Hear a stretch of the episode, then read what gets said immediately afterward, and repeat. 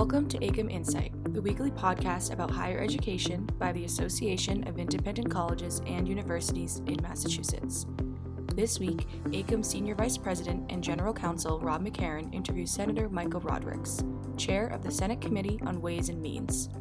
To begin, here's Rob McCarran.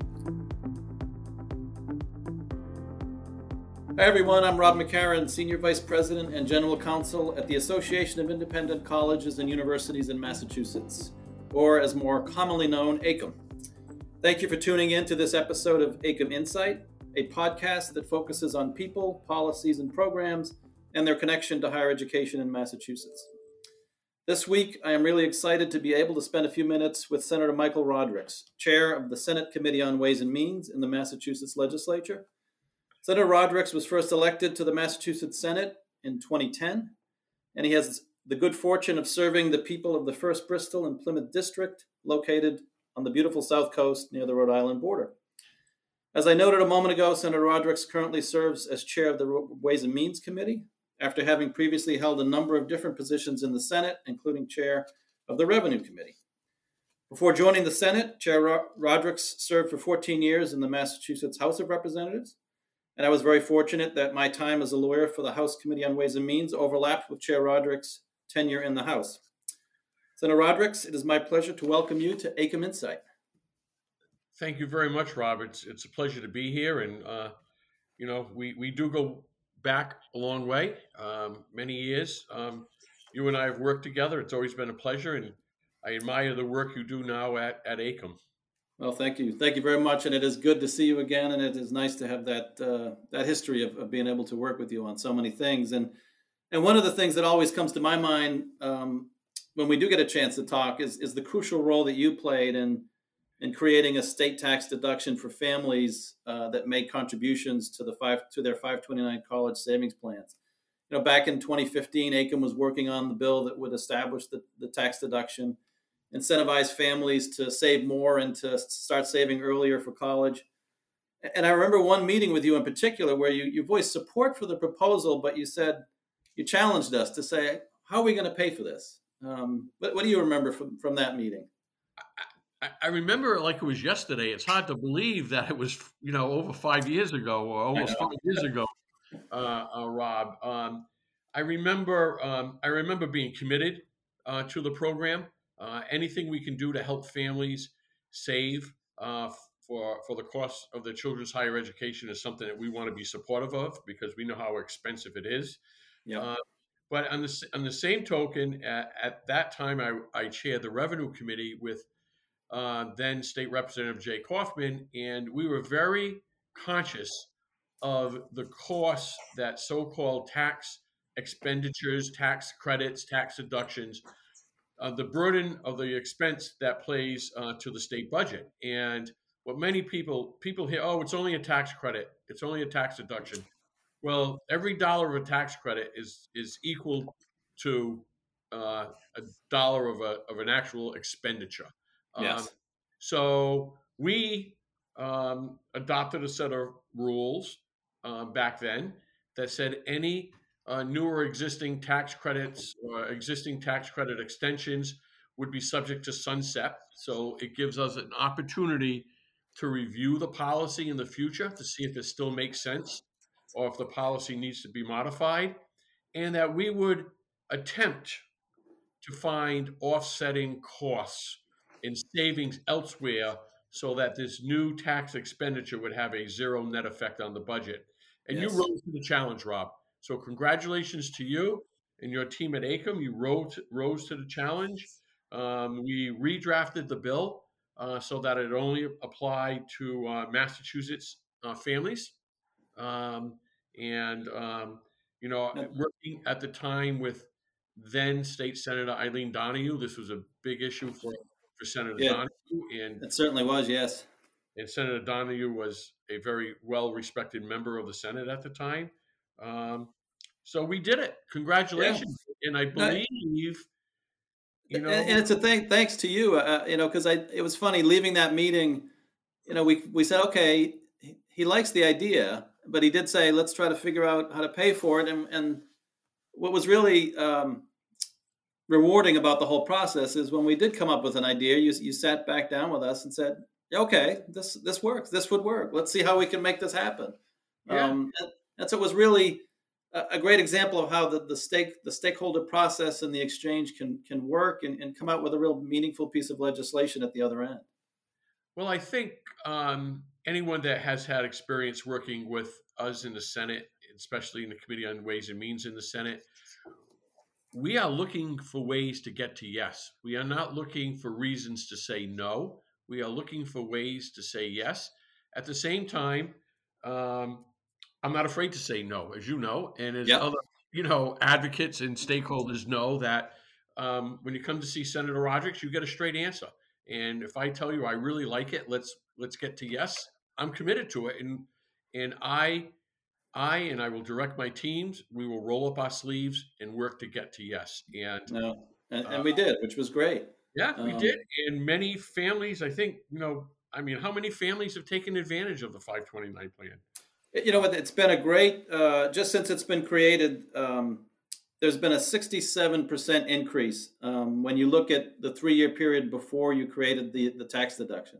So that's, Wow. there's a, that's a huge, significant increase. Those are more families that are not only saving for college, they're saving earlier. And that saving earlier puts them in a much better position just understanding the process. Um, Wow, that's that's amazing. That is and so, incredible.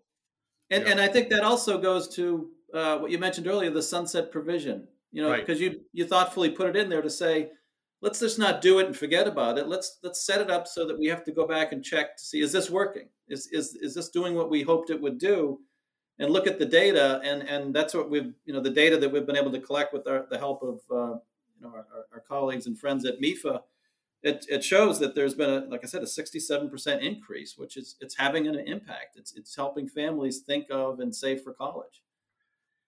the, the sunset provisions in all of our new tax expenditures are there for that exact reason, so that we can, so that we, I mean, it's fine. It, it's sun, it sunsets at the end of this year, the 529 plan. So now we'll talk about it. The governor, um, I believe, included uh, language in his You're exactly right. Yes. budget that would that would remove the sunset. Um, we'll take a look at that. We will we will look at the data and we'll have that conversation. Had that language not been in there, you know, you set it and forget it. Time Exactly. Yeah. It seems like only yesterday we enacted this law. I know. Five years. You know, geez. It is amazing, and it is. It does force us to not only it, it, it forces us to keep track of the data and to come back to you and say yes, it's working. And and so we really we look forward to that that opportunity. You're right. Governor Baker put it in his FY22 budget proposal. We had a great conversation with your colleague Senator Lesser, um, who's very interested in this topic and is also supportive of some legislation to either extend or make permanent uh, the the tax deduction. So we really look forward to that that opportunity to work with you and, and others in the legislature and, and Governor Baker to, to keep this going because it has been successful. I look forward to that conversation. Yeah. And we'll And one, one thing I do remember again from our meeting and, and doing that work is um, a key data point that we, we came across when we were thinking that we should do this is that um, if a child has even some some level of savings for college, that child is six to seven times more likely to end up going, pursuing higher education. wow. And so, you know, again, it's it's thank you for you for to you to, for make helping to make it happen, but it's really helping families think of and plan for college, which is great. Yeah, absolutely, absolutely. And we know Yeah. the challenges um, that our higher educational institutions, both public and private, are going to face over the coming decade. Uh, Yes. decades. I mean, the demographics are shifting. It's not unique to Massachusetts. It's not unique to the United States. It's global. You're Um, right. This global demographic shift, change, um, is going to have an effect, and we all need to to to work together uh, to mitigate the effects of that demographic shift. I mean, higher education, both public and private, is too important here in Massachusetts uh, for it to remain anywhere but on the top of our priority list of issues to work on. Whether Yeah. it's whether it's you know just important for our citizens, the fact that we have, if not the highest educated population, amongst the highest educated population in the entire country. Yep. Uh, we have, if not the most, amongst the most higher education institutions within our borders, um, you know, in, in the country, if not the world. Um, and uh, so, from an economic development, from an employment standpoint, from a quality of life standpoint, from from a from what these educational institutions provide for for our for our citizens, it's it it has and it will um, remain the top of our priority. And um, you know, the two biggest, largest economic drivers in Commonwealth of Massachusetts are certainly higher educational institutions and healthcare institutions, exactly. right? Meds. We call them the eds and meds. Um, the eds and meds. the eds and meds. And prior to this pandemic recession, they've been those two institutions have been more or less recession proof. But but as you, I don't have to tell you, uh, this pandemic has caused stress on our eds and meds, and we we recognize yeah. that. Yeah.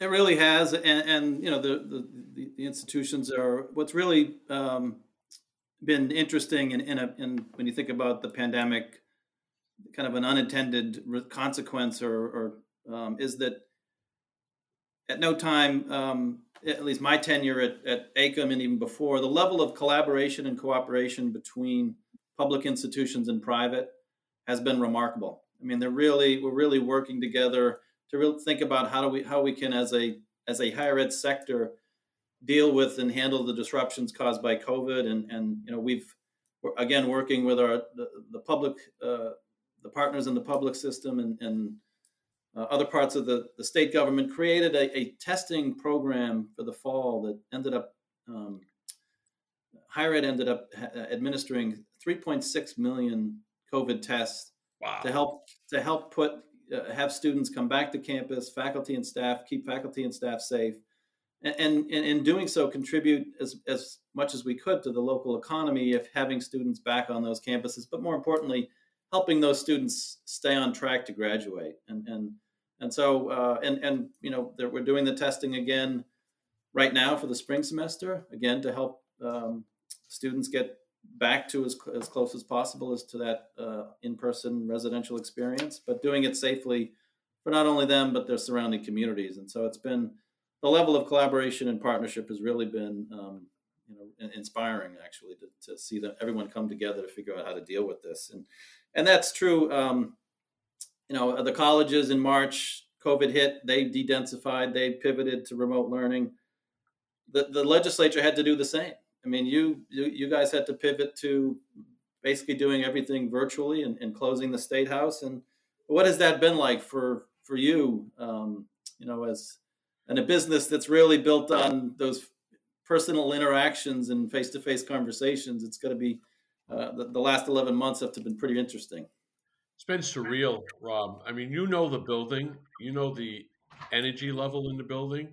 Um, so I am uh, I'm in the building uh, pretty much every day anyway, as you know, Ways and Means chair. Yeah. Um, and but the building's like a ghost town. Um, we go into session. Uh, we we had to we had to first of all amend all our rules because, as you know, the Senate always voiced in person. Yep. A voice vote, and the only exception was that if you were ill or infirmed or injured, but you still had to be in your state house office in order for a court officer to cast your vote. Yeah. We changed all that.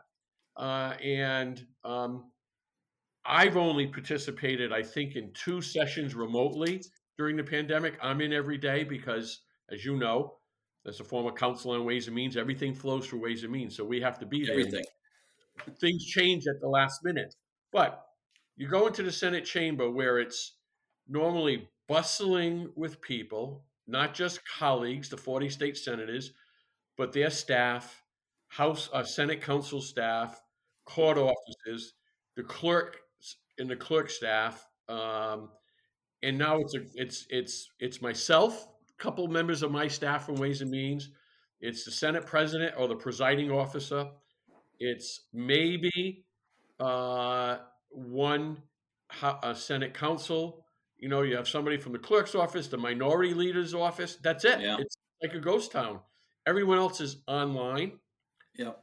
And there has certainly been lots of technological hiccups. Um, as you know, Yep. technology fails sometimes. Uh, yes. You know, and we've had um, we've had issues with that, um, but it's worked. We've made it work. So, Um, surreal is must be is the perfect word because I, I I had the good fortune of when I was at the state house working on three state budgets, and I remember talking to um, your staff person Martha Kwasnick. Um, I think it was September October, and at the time you were still trying to close out some FY20 stuff. You were crafting the FY21 budget and laying Yeah. the groundwork for FY22. Yeah, I can't even I can't imagine how you could juggle all those things at once. we had three Yeah. fiscal year budgets going at once. Yeah. talking about yeah, yep. And then, but you also had time to amazing staff. I just have an amazing, amazing team. Uh, as you know, the Yes. dedication, the level of commitment, the level of knowledge, the intelligence um, of, and, and I'm old now, so I say, you know, of these young professionals just blows me away every single day I go into the building. They are just amazing. I completely agree. You know, and it's one. It's like not only the budget, but you were also able to get like big important bills done, and and one of them was the campus sexual assault legislation, and that was a really important piece of legislation. And I, and I only raise it because for the for the reason you just said, the work that uh, your chief of staff Jeremy, Martha Kwasnick, Jonah Beckley, and Tova Miller. I mean, they were incredible to work with, and, and they were. It was just a great example of how the process can work. And you, and again, sometimes people are saying no and sometimes saying we're not going to do that but you're having these conversations and, and it's really a thoughtful um, professional way to think uh, uh, how, how legislation works and then you, you layer on the work that was done by you know the, the higher ed chairs jeff roy and Anne Gobi Yeah. your your house counterpart Aaron Michlewitz uh, senate president spilka's staff speakers DeLeo and mariano there was some really important work going on um, and it was being done remotely, but it was being done well and effectively. And it's just, as you said, it's a tribute to to the to the staff that shows up every day and makes that happen. Absolutely. We we are we are used to and good at juggling many issues at the same time, and and we're doing it now. You know, as we Yes. speak, we, the Senate was just in session uh, till late last evening, uh, adopting our rules uh, for the 20, uh, 21, 22 uh, legislative session. Yeah, Uh, the Senate president will be organizing uh, her leadership and committee chairs over the next few days. Um, and, and it's down to work. You know, the thousands of bills that have been filed yeah, will be going committees. Um, committee hearings will happen, albeit virtually. Uh, we've already scheduled our first Ways and Means Joint Ways and Means Committee hearing uh, for the beginning of March, Yeah. um, where we delve headfirst into the FY22 budget. Um, it's amazing that that's already started. I know. I am so glad. I am so glad calendar year 2020 is in our rearview mirror. Yeah. Um, I mean, Well, everything well, was I, I, um, until March 10th.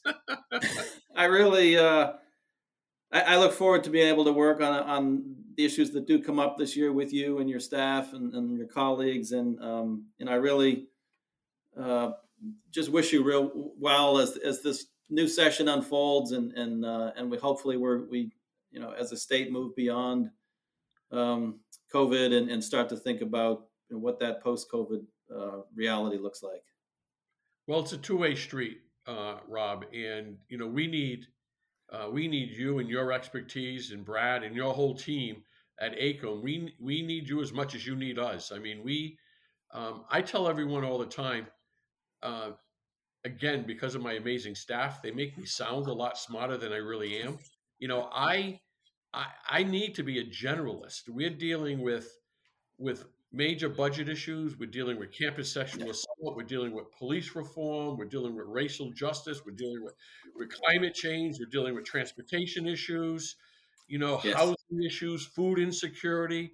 You know, we're dealing with all these issues. So I need to be a generalist, and I need, and I've learned, uh, and I've identified personally people like yourself that who you can rely on to get a straight answer and who you're comfortable in working with.